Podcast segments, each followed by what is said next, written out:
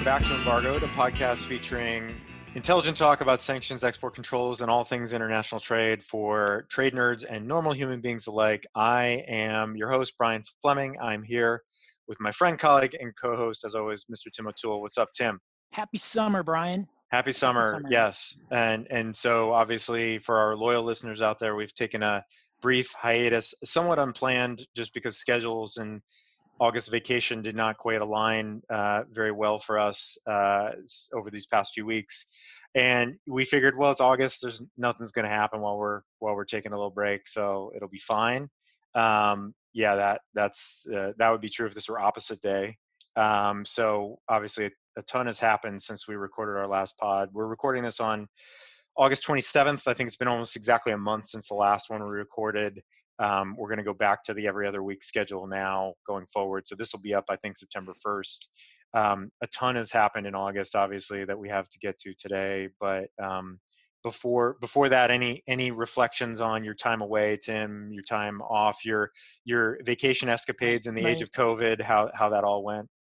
You know, it was good to get up north, um, but not as far north as I had planned. Yeah. Uh, the the pesky Canadians are still keeping people out and so the pesky canadians are good friends don't don't come after us. We're still this is still a very canada friendly podcast but uh, no um absolutely um, and and the thing is is that you know they they actually have a strategy for dealing with the virus and it seems to be working and it doesn't involve letting americans come in for any reason whatsoever seems, which seems sound that seems sound quite frankly sound it, policy. it works for them it just doesn't work for us and so we become the pariahs yeah. um, yeah. Well, my summer vacation was very COVID, lots of time in the car with family and not being too far from home. Uh, so similar, similar experience. Vaca- summer vacation in the age of COVID is yeah. uh, definitely something different. But, um, but we're very happy to be back. Thanks for everybody uh, for joining us again um, for the our latest episode. Um, so the normal uh, sort of reminders here: we're not giving legal advice. We're not discussing any confidential information um, and uh, all of uh, and if you are a fan of the pod please subscribe. Uh, we will as i said be back to the every two weeks uh, schedule that we've adhered to thus far. Um, please subscribe give a rating. You can find us wherever you get your pods apple google stitcher spotify youtube um, and um, yeah so we're we're back and ready to go um, this is actually lucky lucky number 13 episode number 13 and so um, for before we get started i'll give a little roadmap as usual in case there's any segments you want to you want to fast forward to.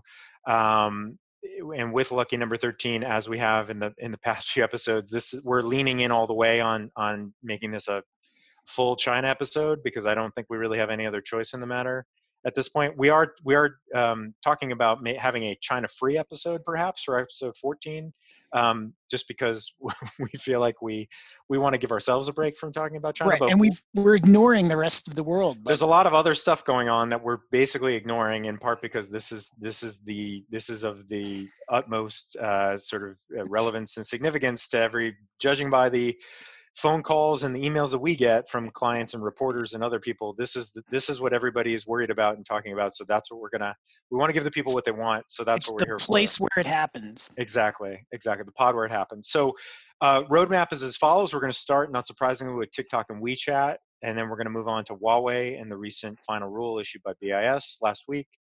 Uh, and then our final kind of full segment will be the first uh, round of the Hong Kong sanctions uh, under the new executive order that we discussed on the last episode. And then the lightning round, we're going to hit um, some more China-related actions. We're going to talk about just yesterday the re- the addition of a number of Chinese companies to the entity list based on activities in the South China Sea which is uh, sort of a new frontier that we haven't talked about and hasn't been more China. Yeah, more more more ways to um, uh, antagonize China.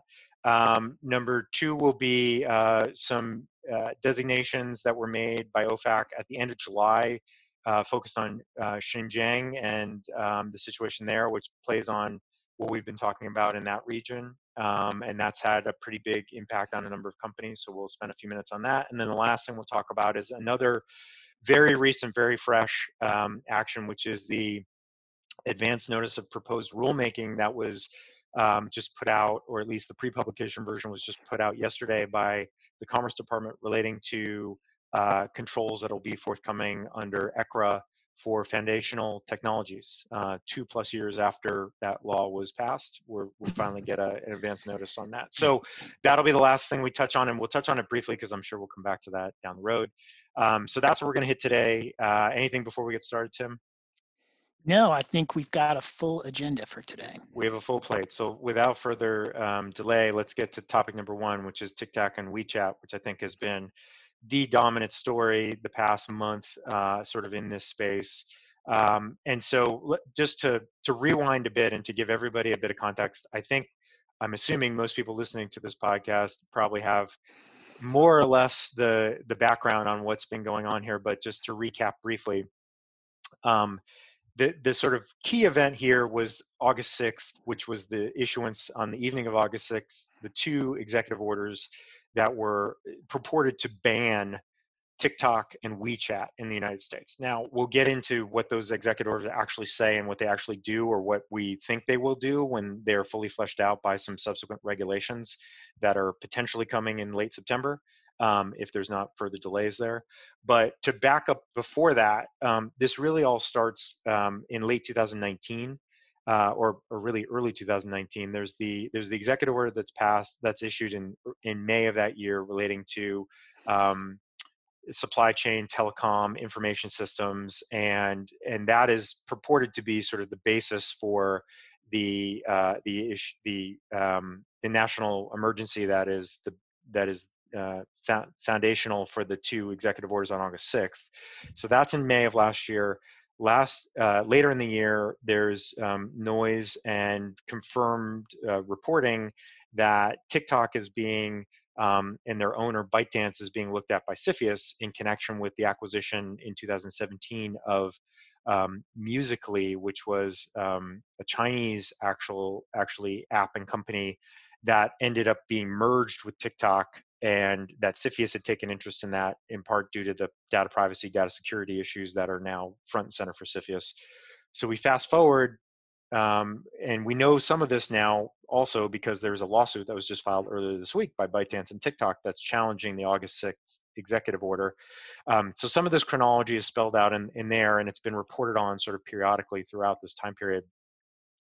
We get to earlier this year, and CFIUS basically tells ByteDance, we want to we want to formally review your transaction with Musical.ly that that impacts TikTok. There's a submission apparently made to CFIUS at the beginning of the summer. At the very end of the review period in late July, um, despite the fact that by ByteDance's own account they had put on the table divestiture plans, restructuring plans, and other things for CFIUS to consider, um, there was a recommendation apparently made to the president that this that that transaction be prohibited. Um, there was also at the same time lots of discussion and apparently uh, uh, some type of MOU that was signed with Microsoft relating to the divestiture of TikTok and the assets of ByteDance that relate to TikTok. Um, despite all of that, and despite the fact that got a lot of press coverage, the president made some very odd, even by sort of our current standards, claims and statements about the fact that Treasury would have to be paid a fee for this transaction or divestiture to go forward, that they need a cut, which is just really that is unprecedented, I will say. Um, CFIUS we'll generally, CFIUS is not generally getting a cut of these transactions. They don't. They don't get a cut. There's filing fees, but they don't get a cut. Um, so that was all happening at the same time. Microsoft, maybe a, maybe a commission. Yeah, that's that's what it. That's certainly what it sounded like at the time. Um, and then, uh, so despite all of that happening, the executive orders come out on August 6th, and then sort of that launches a very chaotic kind of period of people being like, well, what is going on here? Because CFIUS is obviously on top of this. We thought there was maybe a divestiture coming. Why are these executive orders being issued? With respect to TikTok, not only TikTok and ByteDance, but also Tencent and WeChat, which had not sort of previously been sort of bundled with no, this. They weren't on anybody's radar. They weren't really on the radar. WeChat all, is all of a sudden they're in the middle of this and in some ways that may end up being the bigger deal long term and we'll get to that in a moment and then a week later on august 14th there's another order that's issued by the president pursuant to his CFIUS powers which says i am prohibiting these transactions i'm pro- prohibiting the ByteDance Musical.ly transaction i'm ordering divestiture and under certain conditions, I'm ordering them to destroy data relating to US users um, that are in their possession or that could be derived from US users. There's sort of there's some specific language there. Uh, and I'm ordering that to happen within 90 days and CFIUS gets the ultimate say as to um, the outcome of any divestiture. They get a, a veto rights essentially um, to sort of say yay or nay to who, yeah. however this is happening. And right now there's all kinds of reporting on, you know, Microsoft is still in the mix as a potential buyer. Oracle is in the mix as a potential buyer. There are other kind of packages of existing investors and other investors that might be in the mix. It is, I think, presumed at this point that it's going to be a US led effort, and maybe whether it's one US company or multiple US companies that are involved in this. But that is going on. The fact that that subsequent order was issued has also now called into question well, what about this August 6th order that was purporting to ban TikTok, which would go into effect, and we're waiting on you know uh, regulations that may be coming out in September on that. September 20 is the date. And the fact that that executive order didn't define at all what transactions would even be covered, it's completely left up to the discretion of the Secretary of Commerce to define that. And that has left everybody sort of guessing at sort of and, and assuming that that could be very broad um, in a worst case scenario. And then again, sort of to bring us fully up to speed and then turn it over to Tim, just this week, ByteDance and TikTok filed a lawsuit challenging the August 6th executive order seeking declaratory and injunctive relief in federal court in, uh, in LA. Um, and that's on multiple grounds, uh, challenging the nature of uh, whether or not the president had authority to act under IEEPA, whether he went, he exceeded his IEEPA powers, whether he exceeded other sort of um, executive or statutory bases that he may have to pursue these actions constitutional claims uh, you know unconstitutional takings first amendment violations there's sort of there's a number of bases that are asserted in that lawsuit.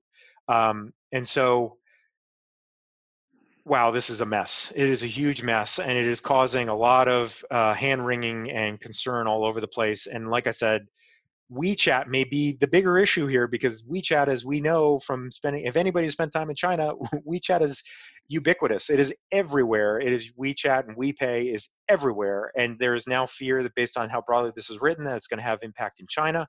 And so let me just stop there for the moment. Let's deal with TikTok and ByteDance first.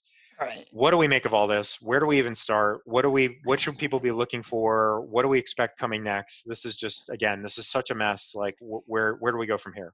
It's just so weird. I mean, that's that's the thing that I keep coming back to with this. But the the thing about it that I think is going to be puzzling to the trade nerds and and um, probably less puzzling to everyone else. I think I think people who look at this from the outside without a background in trade think that this is crazy and can't and clear, figure out clearly illegal per, perhaps clearly right? illegal yeah, that's what a lot no of people pre- no precedent for it whatsoever um, it, I, i've never seen anything like it and i don't think most people have i mean just if we could spend the entire pod talking about the fact that the, the president suggested he was that the that the U.S. government was going to get a commission from forcing the sale from a foreign company to a U.S. company. I mean, it's all just insane.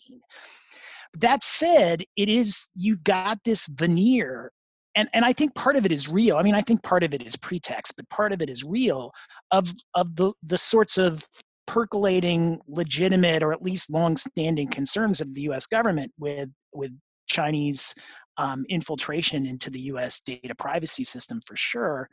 And so you've got eh, the question that's going to kind of come to the fore is eh, based on all the public statements. I think most people know that something really weird and likely illegal and certainly unprecedented is going on here. On the other hand, there there is an attempt, particularly with on the CFIUS side, to wrap this up in a way that looks legal enough given courts courts considerable deference on national security issues to the agencies that you could see a scenario in which this this sort of action gets by the courts um, particularly with respect to CFIUS. I, I do think that the the august 6th EO just to me even though uh, even though I think on the outside it doesn't look as weird because it's essentially an order that just bans a foreign company that the US government thinks is doing something wrong. Um, when you look at it closely, this this executive order that allows the Secretary of Commerce to go in and identify particular transactions that are going to be prohibited. And then nothing happens on this until September 20th.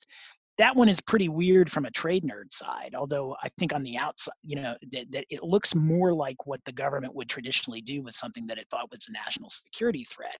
This whole like forced sale with a cut and to a U.S. company is really weird from a CFIUS procedural perspective, and it, I think it looks even weirder to the outside.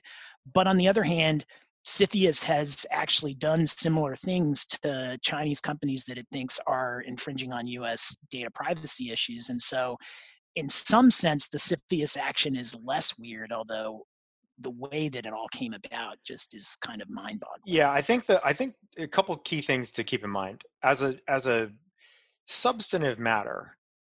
National security is not something that gets second guessed by the courts. Right. Right. So the executive generally has full discretion to make judgments about what is and is not in the national security interests of the United States. So that's one thing. The the the interesting thing here is just that the the sort of process, such as it is or such as it was, is so weird and has been so atypical that I think that is where, and if, if anybody has had a chance to read the complaint from the lawsuit that was filed by TikTok and ByteDance, that is a lot of what they're getting at is like, what, what are, like, this is just um, a, a blatant disregard for any kind of process. This is just, and and again, the substantive judgments that end up getting made through the CFIUS process they can make whatever complaints they want about this isn't a real problem this isn't a real risk this isn't a real threat. I, I, got news for everybody. If the if CFIUS and the president decide it is there's very little a court's going to do to upend to even look at that. Not even not even change it but even like review that. So so process it's all it's all got to be process based in my view to to think that there's any real change coming to where this is all heading. I think at the end of the day it is pretty clear at this point there's going to be a divestiture. That's going to happen they're going to have to sell. What that actually looks like who the ultimate sort of owners buyers are what the terms are how that all works out that's very much a question mark. I think that is clear whether what end what ends up coming of the August 6th executive order, assuming a divestiture is going to happen, is for for ByteDance and TikTok again, putting WeChat and Tencent aside for the moment, is I think a is also a very good question, and I think that's part of the reason that the lawsuit was cited, which is if the divestiture happens and if it happens on terms that the government is ultimately happy with, then you would think one would think based on everything that has been said that there that the issue is essentially resolved or mooted as as it is being presented in that August 6th executive order and and but in fact that uh, order is quite a bit broader because it's banning it's prohibiting transactions by persons subject to US jurisdiction with ByteDance and its subsidiaries it is not it is not targeted just at WeChat. It is ByteDance, and ByteDance is a massive company. It has other apps that operate and are available in the U.S. And and also person subject to U.S. jurisdiction, as we know from the sanctions context, is which, by the way, is undefined in the executive order. They define what a U.S. person is, right. but they use both terms. So how that's going to play out. Well, that I mean, I don't know. way broader because it's way broader. I mean that's the term from the Cuba regs, exactly. and the, the, Cuba regs are much broader than just U.S. persons. I mean, they're companies owned or controlled by U.S. persons, and so it goes to to essentially all foreign subsidiaries of U.S. companies are going to be governed by this. So it's a it's a very broad order. I, I, I will say that to put this in a little bit of a legal context, um, there have been a number of areas where the president in the last few years has made a bunch of public statements that suggest that an action taken by an agency is really a pretext.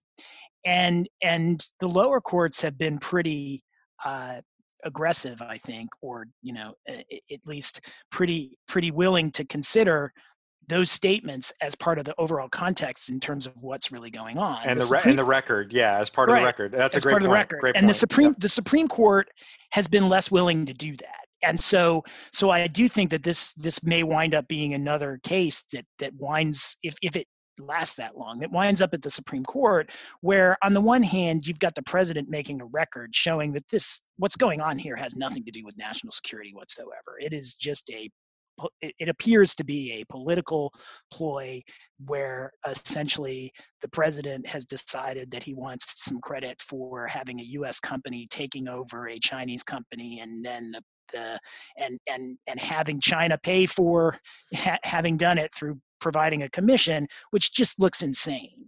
But on the other hand, when you read the orders, apart from the fact that the Commerce Department is not is supposed to identify these transactions that are going to be prohibited in advance, which is a little bit unusual. And and but when but the CFIUS order doesn't look that different from what CFIUS has been doing with respect to Chinese companies in the last few years. And so on the one hand, you've got kind of maybe a little bit out there administrative action but certainly with a lot of close it's it's a little beyond what's gone on but not that much. And then some statements from the president that are just like try that that that if you believe them um make the action kind of wildly illegal. And what are the courts going to do with that? Well they've been they've been reluctant to take the president his word when he's making public statements. Right. So so i think so just to maybe make a couple of final comments on TikTok before we move to WeChat. Um, so just thinking about the timing here, because this is something, and obviously we'll be coming back back to this in future episodes.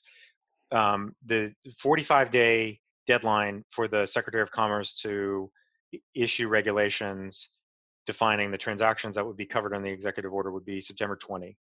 The 90 day deadline for this for the CFIUS divestiture order, which could be extended out to 120, um, the 90 days November 12th. So there's going to be a, a, delta there. It may be that the executive order just gets kind of ignored during that time period.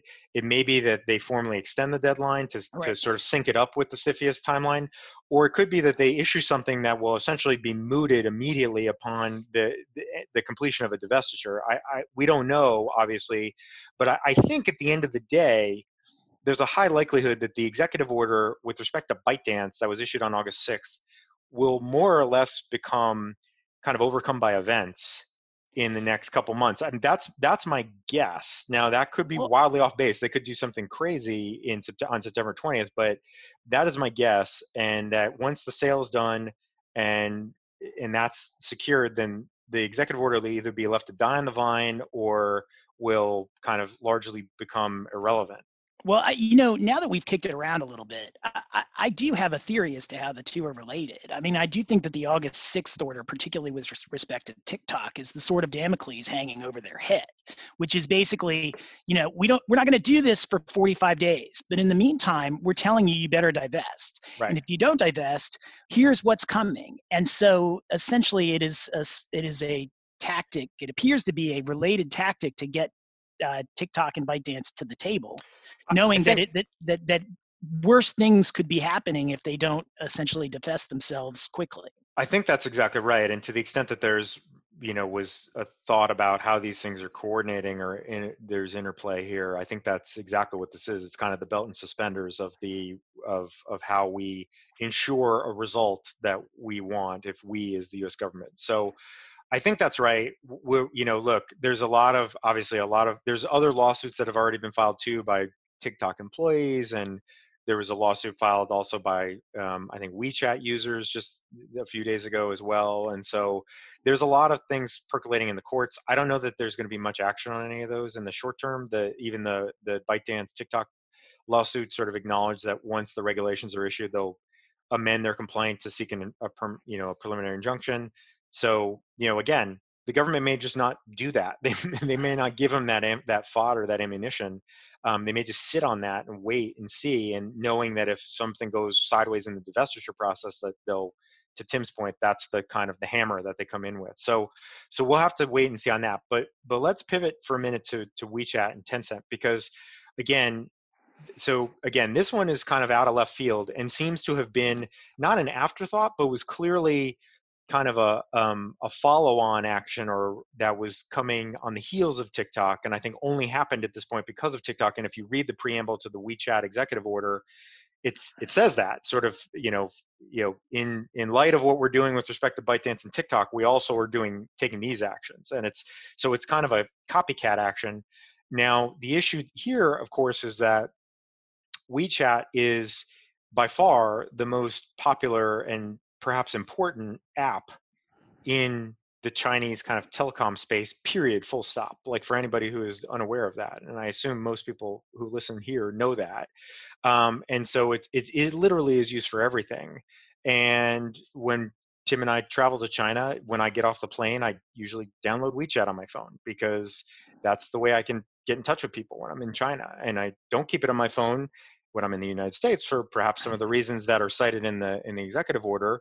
But um, that's that's just what people do. That's how people communicate. So that has and not only is it used for personal communications which is one aspect of this that is you know potentially troubling or, or complicated from a legal perspective but it is it is integral to business everywhere it, WePay is integral to how business is done in china and all of it is paperless and and done in that manner through WePay or, or other similar services and there are plenty of us companies that have um, uh, relationships, whether through JVs or other, you know, connections and relationships in China that have to rely on that. So under the terms of the We the WeChat Tencent executive order, which is basically the same, it mirrors the it, the language of the TikTok order mostly.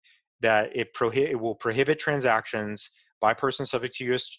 jurisdiction related to WeChat with Tencent and its subsidiaries. That's that's the sort of the formulation. So under that formulation that could be incredibly broad that could be that could that could take down potentially take down or threaten to take down the app uh, in china as well um, you know beyond us borders and and there was some reporting earlier this week just from a couple days ago that um, and i believe i want to give the right credit here i think it was bloomberg that that reported this that the white house apparently has reassured companies that whatever transactions are defined under this executive order are not going to be so broad as to as to as to hit on these transactions in China that are that everybody is fearful would be in play. And as a result Tencent stock went through the roof on that on that news because it's now assumed that this isn't this is meant to be kind of narrowly tailored and only designed to to target US and US communications that are purported to be the central concern here so um, so what do we make of that, and and what do we think is coming next on the on the WeChat Tencent front? Because this could again, at the end of the day, be a bigger problem, a bigger issue, and it's not going away by virtue of a divestiture. There's that's not happening. That is not even in that's not in play here.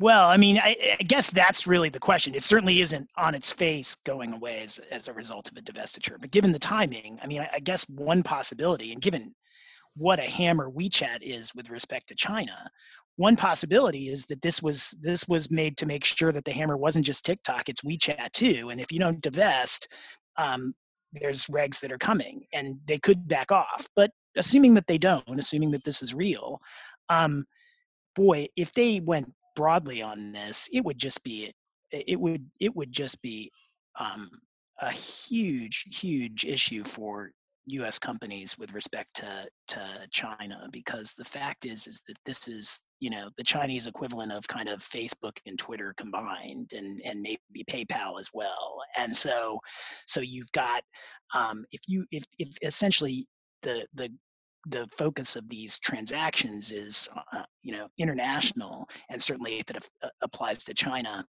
um, this executive order could be the biggest sanction ever issued in United States history. I think so. So that's how big it could be. Um, I, again, it, it, sounds like the White House is reassuring people that that's not going to happen, and um, that it might be more limited. And and if if they do wind up issuing regulations on this, um, my guess is that it will be, but we'll see. I mean, I, I mean, so, as with that, sorry, I didn't mean to cut you off, but I was going to no. say, as with everything else, the, the Commerce Department may may have marching orders at the moment to to narrowly tailor the regulations, and on September 19th, the president might say, "Forget that. I want to I want to crush these guys. Like totally. make them make them as broad as you possibly can. I don't want any restrictions. Let's let's. I don't care. I want to totally. inflict maximum pain, and and, and then that's so so and it could knows? be that it could be that that deadline comes and goes and three years from now we're still waiting for the regs i mean like the right. commerce department is not always timely with these things as we'll talk about at the very end right exactly so but i think that one in particular is one that is definitely giving people a lot of heartburn in both here domestically and in china uh, because you know the, the sweep of how broadly those transactions are going to be defined uh, and who's going to be kind of caught by that is is just going to ha- be massively consequential, assuming that they are going to go into effect come you know late September or sometime soon thereafter. So so I think with that, let's let's just stop there. We could we could spend two hours talking about just TikTok and WeChat, but um, and we will most certainly be coming back to this uh, on a future episode. So with that, let's let's go back to our our oldest Our and old dearest friend. favorite, yeah, our friend Huawei. As um, last week, BIS introduced a new final rule relating to the um, several aspects of the Huawei entity listing, and so I'll turn to Tim to to, to introduce that. In this week's Huawei update, we're going to talk about the changes that uh, that the Commerce Department made with respect to Huawei's entity listing, and and really, it's a recurring theme. We've talked about it before. Huawei was put on the entity list back in May of 2019.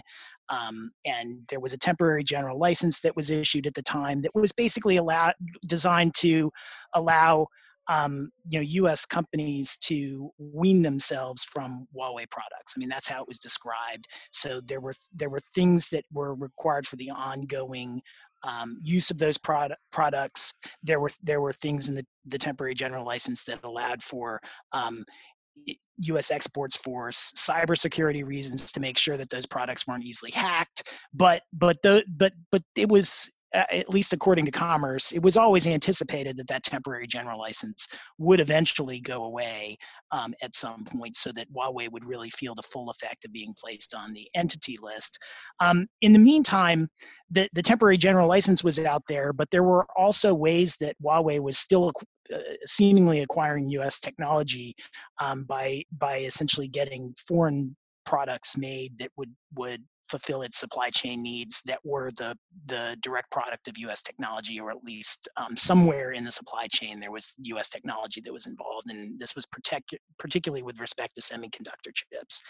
And so, back in May of this year, the Commerce Department um, issued a change to the entity listing for Huawei that was relatively complicated. We talked about it on one of the earlier podcasts, but it it, it gave a list of criteria for these semiconductor chips if they were foreign foreign produced but the direct product of US technology and they'd been ordered by Huawei. Basically they were produced pursuant to plans of of Huawei um, that those those items now would be restricted for export to, to Huawei because of its its entity listing as well. So so I gave all that background because what the new um, changes did, uh, the recent changes did uh, a couple, I think it was been about 10 days, 10 days ago now, when these were put into place by the Commerce Department. They did three things. First, they they took a look at that um, foreign direct product rule uh, change that was that took place in in May with respect to semiconductor chips. And I think we talked about on the podcast how there were some holes there because essentially Huawei could be part of the, the somewhere in the supply chain or could get could get a hold of these chips as long as they weren't getting the orders to design the chips. So essentially off the shelf stuff um, was available to them. Or they could potentially be going to a third party, not directly to them or one of their affiliates, and that seemed to be a loophole in the in the Totally. It, was, it had a big loophole. So this, the, the first thing this did was try to close that loophole by basically saying, with respect to these foreign produced chips, um, if Huawei is anywhere in the mix, is a party to the transaction in any way, and they gave a list of things that Huawei could be, but essentially a party to the transaction in any way, then it can't get these chips and it can't use use these chips as part of its production process. So that's really the the way that they closed the loophole there. With a temporary general license, they allowed it to expire except for one provision related to cybersecurity that they they made permanent. So there's no more general license. They basically just said with respect to certain cybersecurity fixes, um, Huawei can you, you can still supply these sorts of things to Huawei, but otherwise um, we're not going to allow for replacement of, of other items. Um, and they added 38 Huawei affiliates to the entity list. The Commerce Department added them to the entity list. The thinking there, I think, was that those those uh, related companies to Huawei were helping Huawei uh, obtain U.S. technology, and so they wanted to make it harder for those companies to obtain U.S. technology that it could then put into the Huawei supply chain. So this is just another um, tightening. I guess the one other thing that's kind of interesting is that with respect to this foreign direct product rule, they did change the licensing policy with respect to lower level items. So essentially, if it's not 5G, um, and Huawei wants to, you know, or a company wants to sell these products to Huawei and they're foreign direct produced, there is a case by case licensing review policy, and so so you can you, you might Huawei still might be able to get some of the items that it was previously getting, but but um, it's a little harder because you have to get a license and it's only lower level stuff, so it's not going to be the the newer 5G items. Yeah, I mean, so and for anybody who's interested in the earlier discussion when the fir- the first uh, rule came out earlier this year, the interim final, it was episode eight. Um, th- this is, I mean, this ends up, this is quite a, this is quite a technical rule. Yeah. Um, there have been a number of changes. I think I would add a couple of other. Tim covered most of them. I would add a couple of other things that are kind of relevant here. So I think the the fact that Huawei doesn't it doesn't have to be Huawei designed any longer, which many are identifying as well now this covers commercial off the shelf products essentially because it doesn't have to be Huawei designed or customized. Um, that is a big deal, obviously, because that just sort of broadens the scope of this quite a quite a bit. Um, you know, this is still obviously largely focused on semiconductors, as that is the sort of stated purpose in the Commerce Department press release. That's that's what's the still the focus is the semiconductors that are potentially going to Huawei or into Huawei products uh, or into products. Uh, you know, so again, where Huawei is somehow part of the transaction.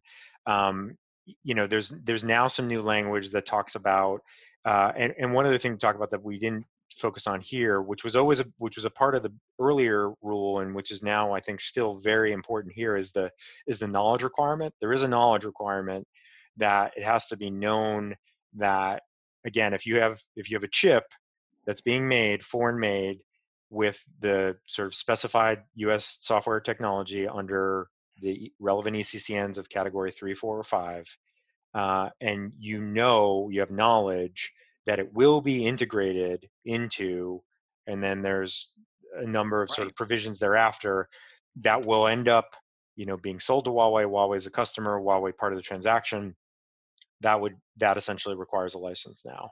So that is kind of a, as an overarching matter. That is kind of the the big the, the big kind of change here is that again the sort of connections to Huawei are broadened, and um, you know I think the uh, they've tried to clean up and broaden and clarify sort of the scope of the where in the supply chain this could end up or, or, sort of start or end up that touches Huawei and how that could now require a license. So um, again, I think there's there are some ambiguities that are still inherent here, but it's pretty clear that there. Uh, and I, we are in touch with the Commerce Department, as are many other of our friends throughout the trade nerd community, trying to clarify some of these things on behalf of clients. But um, you know, I think the the overarching uh, message is that you know the having if you're selling to Huawei, and if you have anything that is part of your supply chain, uh, especially you know the chip, the, the chip component, the semiconductor component that is made potentially on this U.S. technology or software. That's something you need to be aware of and need to potentially be analyzing to determine whether or not you're now required to get a license before you can actually sell it to Huawei. So, uh, or to, or to have Huawei as part of any of these transactions. And again, this of course rep- uh, applies to exports, re-exports, and transfers. So it's not just sort of um, you know uh, country to country. It could be intra-country, or it could be again because of the re-export rules uh, and the transfer rules could be within as part of a supply chain with multiple parties involved. Um, the the rules in the preamble are pretty clear about that. So.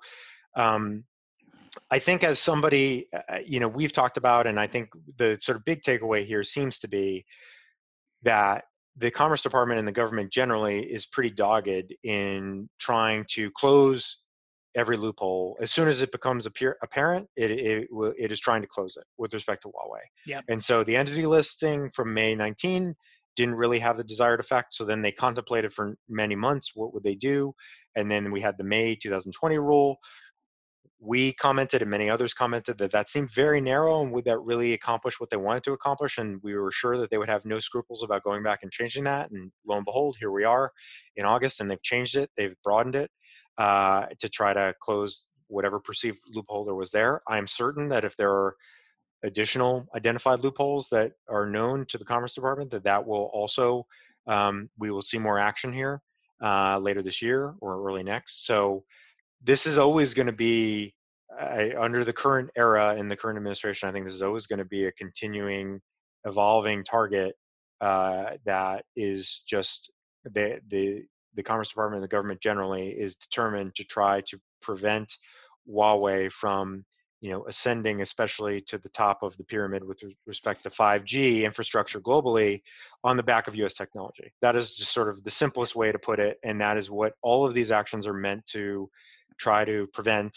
and there's i'm certain going to be more coming on this I, I very much doubt this is the last we've heard on on these rules and how they may get tightened or changed or expanded yeah i mean huawei has a huge desire for chips and is willing to pay money for them and so there are companies out there who want to sell huawei chips and they are trying to figure out whether they can do it lawfully and if there are ways through this that are lawful they will find them and then we'll probably be right back with the commerce department saying well but we're trying to stop them from getting chips. And so we're going to take another action to, to tweak. And we've already seen, you know, from questions that you, you were referencing, Brian, that there there are some ambiguities here that are going to be they're going to have to be worked through.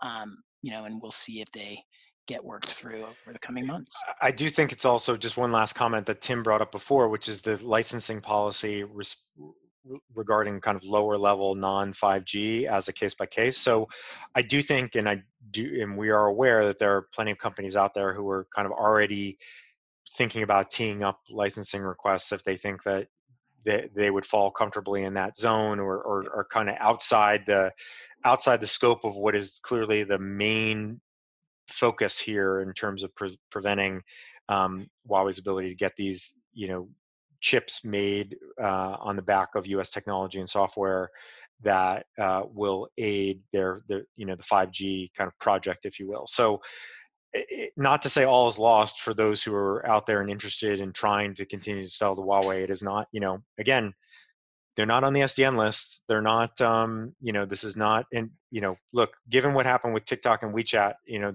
I, I wouldn't put it past, and we have heard many rumors in the past that there could be an IEEPA-based action taken against Huawei to really try to wipe them out and and sort of, um, you know, cut them off uh, from really the global economy in a much more comprehensive way.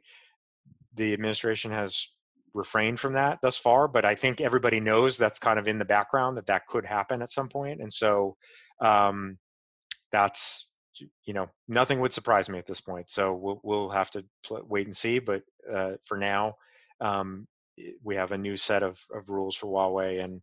Um, and I think Tim mentioned this also, uh, 38 additional affiliates added to the entity list. So I think that puts them up somewhere near about 150. Yeah, it's, uh, it's a lot now that are on the list. So, um, you know, for screening purposes and otherwise, I know companies are kind of making sure they got their their, their lists updated. But, but that is, uh, I'm sure we'll see more kind of housekeeping in that regard as well in the future. So, um, with that, let's let's put Huawei aside and let's move on to our their, our other favorite topic, our last sort of full topic on this episode, which is Hong Kong. And so, on the last episode, we spent quite a bit of time focused on um, both the Hong Kong Autonomy Act passage and the related executive order that came out in mid July. Um, just in early August, on August 7, we got the first set of designations pursuant to the new executive order, um, which were targeted at a number of very high, eh, high profile individuals, essentially the head of state of Hong Kong, Carrie Lam, who was the chief executive of Hong Kong, um, was the sort of lead headline person that was subject to these um, these uh, designations. Uh, there were in total 11 Chinese and Hong Kong officials that were um, sort of blamed in the public uh, statements for facilitating compliance, Hong Kong's compliance with the Chinese national security law, and essentially, um, you know, allowing for the the current uh, deterioration in human rights and democratic principles in Hong Kong that have been the focus of all of the U.S. and other actions over the last couple months. So, um, you know, not surprisingly, in response to that, um, I think Carrie Lam was quoted and others were quoted as saying, "Well, I don't have any property in the United States. I don't plan on owning any property in the United States. So block me all you want. I don't. I don't really care. This is totally uh, inconsequential for me personally um, you know, have at it, U.S. government, and, and I'll laugh this off, shrug this off, which is not all that dissimilar to the way that other uh, governments and China in particular have kind of responded to this. But my question to you, Tim, is sort of what what's the real impact of these initial actions, uh, and then you know what do we again we talked about this a bit in the past, but I, I suspect I think we both suspect strongly this is just a this is a dipping of the toe in the waters of what could be coming in terms of additional actions with respect to Hong Kong and sanctions. So, again, for for those out there that are kind of waiting to see, well, where's their what's the tipping point? What's really something I have to worry about? Uh, you know, what is that going to look like? So I'll, I'll, put that over to you. Well, I mean, it, it was definitely a symbolic action uh, and one that as uh, Carrie Lam was quoted saying, she doesn't think is going to have any effect. I, I am a little bit uh, less confident in that uh, based on some of the early questions that we're getting, because I can tell you that um, banks in Hong Kong do not have a desire to engage in material support for an SDN. And so so they're a little bit worried about that. And so I I suspect that when uh, when Ms. Lam starts to get questions from her banks about various transactions or starts to have banks uh, suggest that they unwind the relationship with her, that she will feel a little bit differently because as we know, but maybe she hasn't been listening to the podcast, she would know if she listened to the podcast um, that the the sanctions have a little bit more application than just within the physical boundaries of the United States. And so so particularly when it comes to banks. Uh, these officials will feel some sting from it. Now, obviously, they're high high enough up that the banks will probably want to be very diplomatic about it and very cautious about it.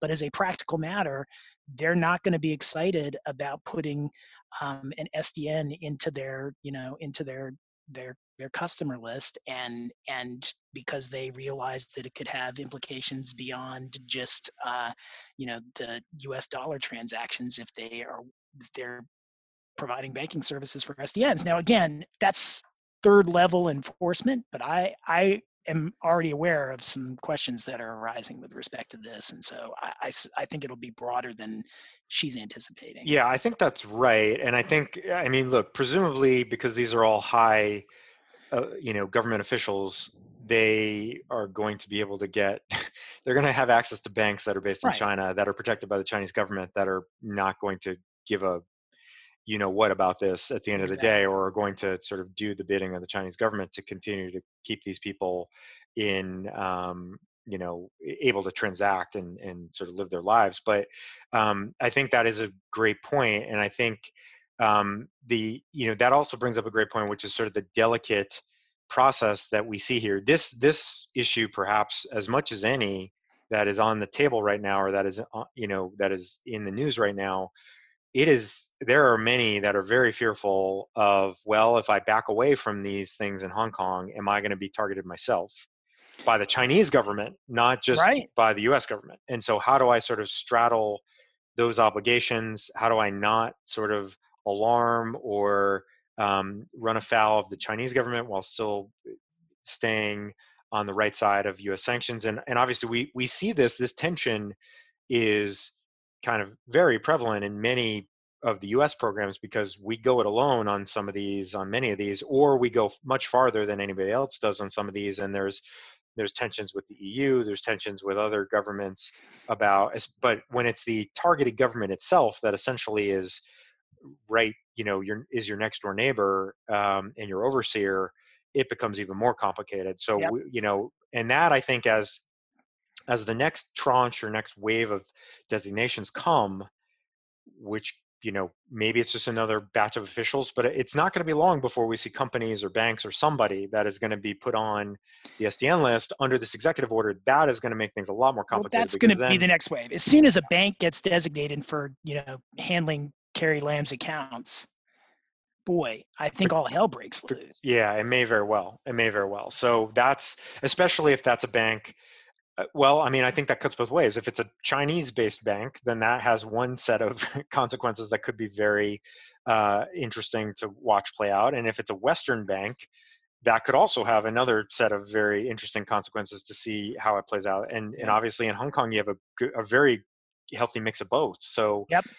uh, yeah, I, I don't know, but I think um, this is this is definitely an area where, and we have we have gotten a lot of, and I'm sure others in the, again in the sort of trade nerd community are getting these questions all the time, which is just just clients who are like, should I stay in Hong Kong? And we've we've we've sort of we've touched on this before, and I think those questions are going to continue to persist, you know, kind of eh, for the foreseeable future um, as people feel this out and under and try to understand sort of how these tensions are going to play out. And that is a difficult question that is not necessarily one that is rooted in just kind of assessing your sanctions risk or assessing, you know, it is a much more complicated risk uh, calculation that has to be done there on many, many fronts. And so that is exactly the kind of thing that I think is with each subsequent kind of wave of sanctions, we're going to see more and more um, thought given to this and action taken or you know and and it's going to be a very uh, interesting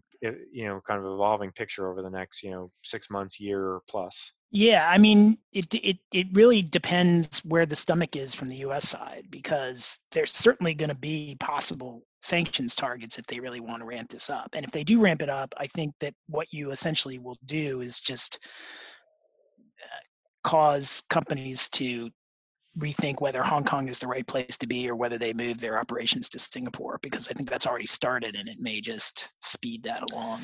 Yeah, and one thing we know this administration is not shy about is putting people on lists, right? Yeah. Whether it's whether it's the entity list or the SDN list, uh, they're they're you know they have touted the fact often that they're this has been the sort of most prolific administration in terms of just adding to the totals uh, of our respective, you know, kind of restricted party lists from the U.S. government side, and expect, and we're going to talk about that a bit more here in a moment in the lightning round, and expect that to continue. So yeah, it's it's hard to it's hard to see where it'll end and where we'll be next, but certainly keep keep an eye on that. Keep an eye on the future waves of designations that are coming, and um, and I'm sure we will be back to Hong Kong again before too long. So uh, with that, I think that wraps up the main portion of, of the pod for today. And then, as I said at the outset, we have uh, now in the lightning round uh, three topics to hit. Uh, and the first of those, I'll, I'll go to Tim on, on a very recent one that just came, was announced yesterday relating to the South China Sea yes, in our continuing effort to be as current as possible in all of our discussions of what's happened with respect to US regulators and their actions towards China, yesterday the Bureau of Industry and Security added 24 Chinese companies, along with another number of other uh, companies that for unrelated reasons. So it was a big order, but they they added 24 Chinese companies to the entity list um, for taking what they called actions contrary to U.S. foreign policy and U.S. national security interests in the South China Sea. And and so the you know the South China Sea has been a, a large subject of dispute with respect to Chinese territorial claims and the U.S. Um, pushing back on those territorial claims, essentially um, trying to trying to limit China's definition of what are Chinese waters. And one aspect of this uh, this kind of uh, ongoing dispute has been that the Chinese military has been building islands in the South China Sea, so that essentially, you know, generally uh, a country's uh, control over the seas is limited to a certain number of nautical miles from the from the coast. But if you build an island and it becomes part of China, then that expands the territorial waters at the same time. And so the Chinese government has been doing that, using the Chinese military to do that. Uh, and yesterday's designation added 24 uh, Chinese companies to the entity list who were working with the Chinese military to build these islands. One aspect of that designation that I found kind of interesting is that it was limited and, and really focused on the fact that there had been an international determination that uh, that that the the building of these islands violated uh, international law because the Philippines it, it, it, infringed on the Philippines' interest in the same territory. I, only found that kind of interesting because uh, I had not realized that the current administration was so concerned about enforcing international law that is now going to be putting um, foreign companies onto the entity list if they take actions inconsistent with international tribunal judgments. But apparently, you know, there's an internationalist streak within the Trump administration. I, I sense I sense a, a streak of sarcasm in your comments there, Tim. Yeah, um, I mean, yeah. it is it is there. It, it, it look this this has been a this has been an um, ongoing and predating the, the Trump administration uh, in in foreign policy interest in terms of the South China Sea.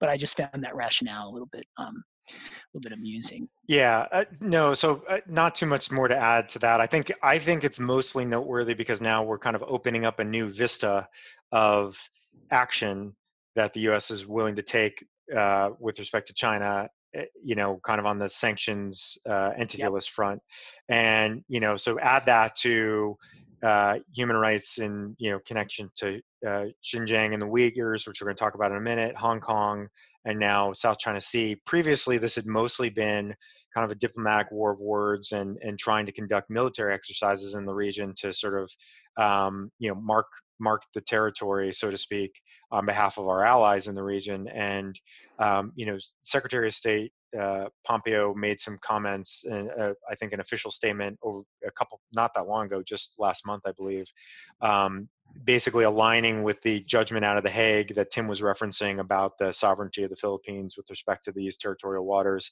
And so there was a little bit of maybe previewing there that there was more coming, but I, I think adding, you know, two dozen Chinese entities to the entity list when even by I believe Commerce's own account, they, they don't have knowledge that they're procuring many controlled items from the United States um, is kind of interesting um, as to why that's the tact. Uh, perhaps they didn't feel like there was a uh, a sanctions authority that lined up well to allow them to, to, take this action. There doesn't.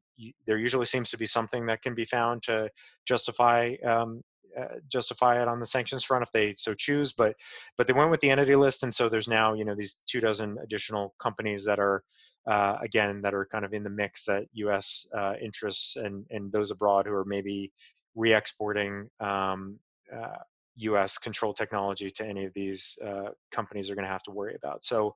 Um, so yeah, I think just we'll leave it there. We'll we'll see. I, I suspect that there's going to be um, more action relating to the South China Sea in the coming months if this is because this is kind of breaking the seal on that uh, again as a new kind of frontier for U.S. enforcement action. So, uh, and again, no no shortage of uh, willingness to put more people on lists and put more company on, on lists. So we'll we'll we'll keep our eyes out there.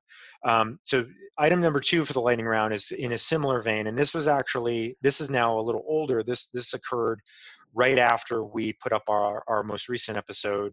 So we, we missed out on it, but it was the actions on July 31st um, that were taken under the Global Magnitsky Act to sanction um, the uh, a couple of individuals and the Chinese entity uh, XPCC, the um, Xinjiang Production and Construction Corporate Corp, um, onto the SDN list. And um, and that is significant. And mostly the reason that uh, we wanted to talk about it today was um, so XPCC, as it is known, is described as a sort of paramilitary quasi-governmental organization that kind of administers many different facets of um, life, frankly, in the Xinjiang province. And so, um, and as as has been reported, they apparently have hundreds of thousands of subsidiary entities. So this has become, not surprisingly, and, and we know this from multiple clients who have are wrestling with this right now who have operations in China this has become kind of a screening and due diligence nightmare to try to manage how do you identify uh, the 50% or more owned subs of XPCC um, because it is they their uh, their holdings are so extensive and um, and so this is this is really I think the main reason that uh, we wanted to bring this up and uh, you know I, i'm aware that there are many of the kind of you know screening platforms and services that are kind of trying to you know ramp up and refresh and supplement their current offerings and their current kind of uh, lists to accommodate this. But at the end of the day, with that many entities potentially in play, and, of, and presumably not all of them are going to be caught by the 50% rule, but some of them certainly are. Um, you know, how do how do how do you manage that if that's if that's of a concern to you, and if if you you have some exposure to to that either that region or um, or that entity. So that is kind of an interesting question. There is a general license that was issued simultaneous with the listings that allowed for winding down or divestiture with respect to not XPCC itself, but subs that are caught by virtue of the 50% rule. So um, there is obviously a lot of activity, I think, ongoing right now to try to um, clean things up for many entities that might have those concerns. Um, that G- GL is is uh, at least effective through the end of September, so there's a little more than a month on the clock for that. Um, but uh, yeah, this is th- this. Just wanted to bring this up because this is definitely one that a lot of people are wrestling with at the moment. And if you're not wrestling with it, then uh, and you have any sort of dealings in that part of the world, that part of China, it's certainly one that you probably should be thinking about uh, if you're a U.S. company or even if you're not a U.S. company, because again, um, you know, worrying about whether it's material assistance or other um, considerations that might uh, get you into hot water on the sanctions front. Or I think, and with all of the publicity around Xinjiang and and the cautionary warnings that have been issued by the U.S. about companies thinking twice about doing business in the region, I think this just sort of amplifies that to a to a, a, a greater degree. Yeah, I mean, I don't really have much to add to that except to just kind of emphasize the context that you mentioned, Brian. If for a company that was doing business in China five years ago, the, the real concern was that their products might get diverted to military end uses. And so that was really what you had to worry about in China and potentially diversion to Iran. But but even then that was kind of a something that was just becoming uh, just becoming relevant. Now, I mean, you have to worry about North Korea implicating your supply chain. You have to worry about the fact that now, a lot of high level officials, if you're doing business in Hong Kong, are now on the SDN list, and there's all sorts of other measures that are being taken with respect to Hong Kong. You've got to worry about Xinjiang province and implicating your supply chain, and is the subject of a of a, a, supply chain advisory that is rather extensive in terms of what you what, what you ought to be on the lookout for in Xinjiang province. You've got to worry about the South China Sea, and if you've got you've got uh, you know it doesn't sound like there's a lot of interaction with with those companies yet but it, if they broaden it who knows? I mean there's just so many more things that you have to be concerned about when doing business in china now than there were five years ago and this is one of them and it's one that's pretty big but i, I just think that china has become a much more complex place to do business in the last five years largely because of all the things that we talk about in the pod. Yeah Agree with that. And so, with that, let's pivot to the last topic, which is not strictly speaking a China topic. It is broader than that, but it is, uh, given that ECRA and many of the reforms from the Export Control Reform Act of 2018 were largely motivated by concerns about China. I think we'll we'll claim credit and call this an all China pod. Uh, and so now, with that, I'll, let me turn to Tim to just say a few words about the advance notice of proposed rulemaking on foundational technologies and sort of the one we've been waiting for for a long time and whether this lives up to our expectations. Right. So, so as you mentioned, Brian, Section 1758 of the Export Control Reform Act of 2018. I mean, it's now what nearly the it's end over of 2020. Two, yeah, over two years since it was passed and enacted. Re- yeah. Required the Commerce Department to establish controls on export, re-export, trans uh, or, or transfer of emerging technologies, but also foundational technologies. And um, so since then, we've been waiting for the Commerce Department to at least start the process of doing that. And today, it's formally going to come out. But yesterday, um, it was announced that they were the, the Commerce Department was instituting an advance notice of proposed rulemaking, an ANPRM, um, that was going to start the process. Essentially, they're just inviting comments to uh, to to um, so that they can define foundational technologies. These are technologies that the Commerce Department has said are essential to the national security and may warrant stricter controls.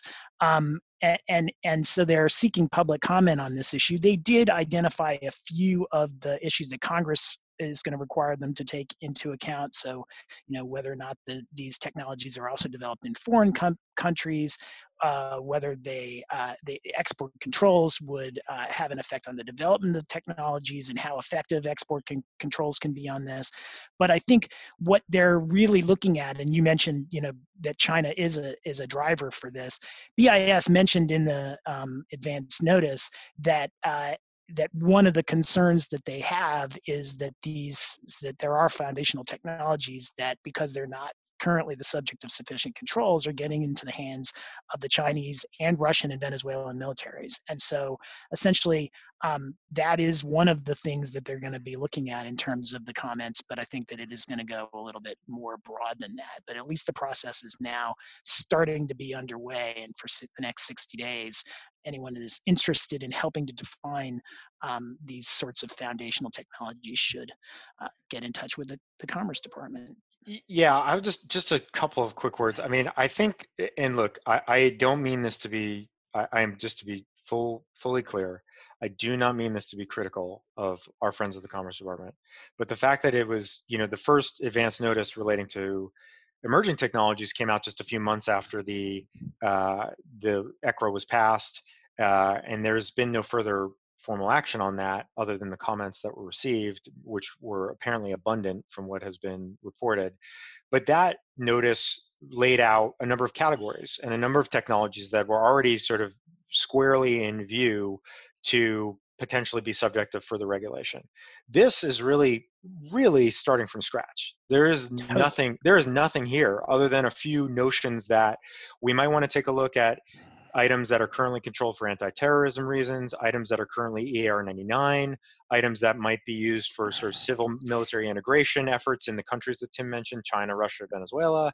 Um, and it and the, the, and there are in fact and I and I won't read all of these, but there are eight questions posed at the end of the notice that are sort of we're we're welcoming comments on how to further define foundational technology to assist in identification of such items, sources to identify such items, yep. criteria to determine whether controlled items identified at the AT and EAR99 categories um, should be uh, should be considered, especially to countries subject to arms embargoes. Um, the status of developmental or foundational technologies in the U.S. and other countries. It is it is very very broad, and it is really just starting from scratch. And so I mean, I cannot imagine we're going to see regs on any of this stuff for at least another couple of oh, years. Yeah, I mean, we're, we're already two years into this, and now it took you two years to come up with something right. that said, "Please give us comments on what a foundational technology is, and, and here's what Congress start. told you to consider." Yeah, right. I mean, it's yeah. it's so, a pile of nothing. So again, uh, uh, no disrespect meant to our friends at the Commerce Department at all, but I think just from a just looking at this from a pragmatic, practical standpoint, like what does this all really mean? You know a couple things. One is they're they're just they are really literally just starting from scratch.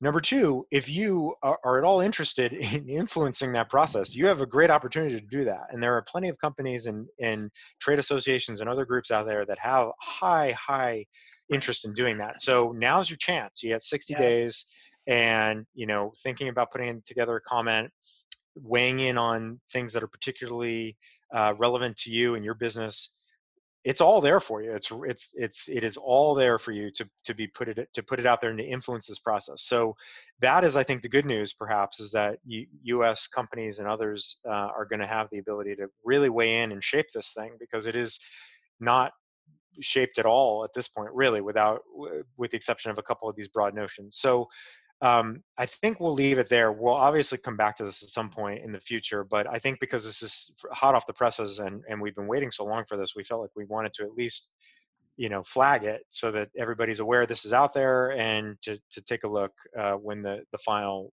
uh, the actual rule gets published in the Federal Register today. Yeah, the good news on this is that it's not like Commerce Department seems to have its mind made up, as it often does right. when it's soliciting comments. Here, it's like if you really want to influence the process, boy, yeah. they, I'm sure they'd welcome the help because they've yeah. got a obviously got a ton of things on their plate and have and, not thought about this issue. yeah, much. and in fair, I mean, I'm sure they've thought about it plenty, but I don't think they're ready to kind of put markers down as to where you know how where they're going to draw lines here and what's going to be covered and what's not. What what they whether they would create new categories, and they're very clear about that. And so that's perhaps to their credit that they're willing to be open-minded and to sort of you know take Agreed. a fresh look at this and, and develop this because this is, in fairness an incredibly broad mandate to come up with whatever is going to be covered under foundational technologies and whatever should be controlled here. So, um, so again, I, I, just uh, we wanted to flag that as a sort of final point and leave it there for now. Again, I'm sure we will be coming back to this in the future, but for now, we'll we will will end there. So. Uh, with that, I think we're we're done for today. Lucky lucky number 13 is in the books. Um, and uh, before we wrap any and and i do think in all seriousness we, we are contemplating a non-china episode the next time around if we can manage that. We're gonna do um, it or maybe at least just only china in the lightning round maybe we can manage that uh, but there's a lot of other things that happened this past month that we didn't even touch on that we won't we won't get into here so um, for anybody who's really dying for more on uh, you know enforcement actions or other actions being taken with respect to many of the other parts of the world or issues that we've hit on in the past, uh, you know, hold your hold your powder on that. We'll we'll get to it, I promise. But um, yeah, we'll we'll certainly think about a non-China episode in the future. But for now, uh, I think that's all we have for, for this time. Any any final thoughts, Tim, before we before we wrap? No, it's been a, a busy time off. I'm glad that I hope Commerce and and uh, OFAC get away for the summer at some point. Our friends over there, they need a break too. So they, they, do indeed. They do indeed. So with that, thank you all for tuning in. Again, if you're um, if you like the pod, please subscribe. You can find us wherever you get your pods: uh, Apple, Stitcher, Spotify, Google, YouTube. Please give us a rating. Hopefully, a five star rating. And uh, this will be up again September one. You, and hopefully, uh, I think uh, pretty likely we're back on our every two week schedule from here on out um, now that summer is basically over. And uh, thank you all for tuning in. And until next time, uh, stay safe and stay sanctions free. Stay sanctions free, everyone. And thanks right. for listening. Thanks, everyone. Bye.